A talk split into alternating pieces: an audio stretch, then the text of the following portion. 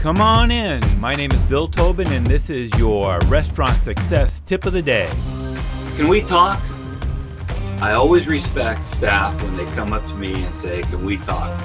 If a manager comes up to me, he has my respect or she has my respect.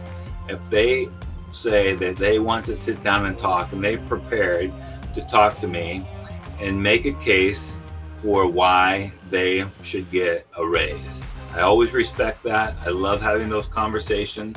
I've never been a fan of yearly reviews or biannual reviews. And the reason for that is because when when I've assigned managers to give biannual reviews or general managers to give the managers biannual reviews or yearly reviews, one, those people always re, always expect a raise at their review. And I'm not against giving annual raises but I don't like the expectation of raise. But more importantly, the managers tend to give fluff and a lot of feel good stuff, um, warm fuzzies at these annual reviews or biannual reviews, and they don't give a lot of harsh criticism or growth.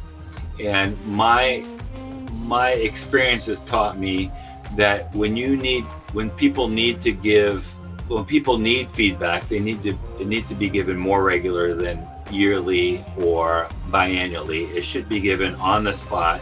You should be sitting down with your people at least weekly, at least monthly, if not every week. And then you should be addressing whether they should get a raise at least once a year. That's part of your manager of these people. But if they come to you to say that they want to sit down and have a raise. I always have tons of respect for these people. And the problem is, is that like most restaurants nationwide, giving raises over the last year has been unthinkable. Um, since March of 2020, most restaurants have really suffered nationwide. Most restaurants in indoor dining was decimated. Certainly, the full service independent restaurants. And so thinking trying to give people raises this last year has been unthinkable.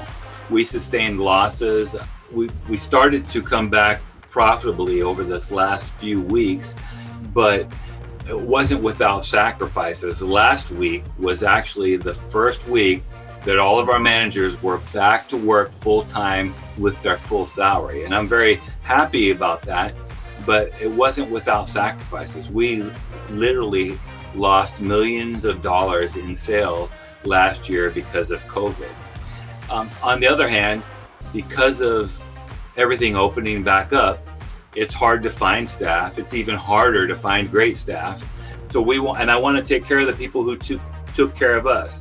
So when um, this manager in particular came up to me and said that she wanted to sit down I opened up a file of what we pay people. It's something that I keep on my computer when I talk to my director of operations about raises.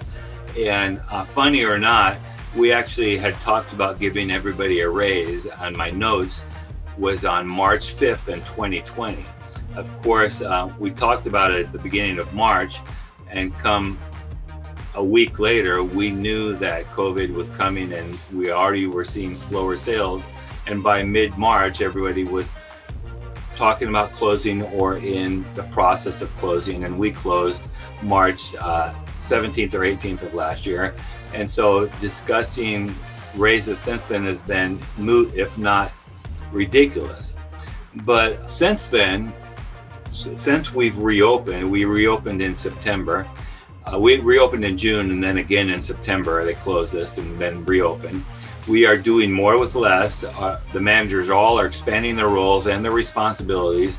They are representing the restaurant fantastically. And we are a phoenix rising out of the ashes because of them. So I certainly want to take care of them. And um, I can't reward everyone right away, but I intend to thank them for their dedication and loyalty. So, your task for today start thinking about taking care of the people that have been taking care of you this last year.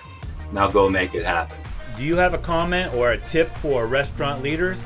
Text me at 808 201 0550 or find me at restaurantleadership365.com. This is Bill Tobin. Thanks for coming in. See you tomorrow.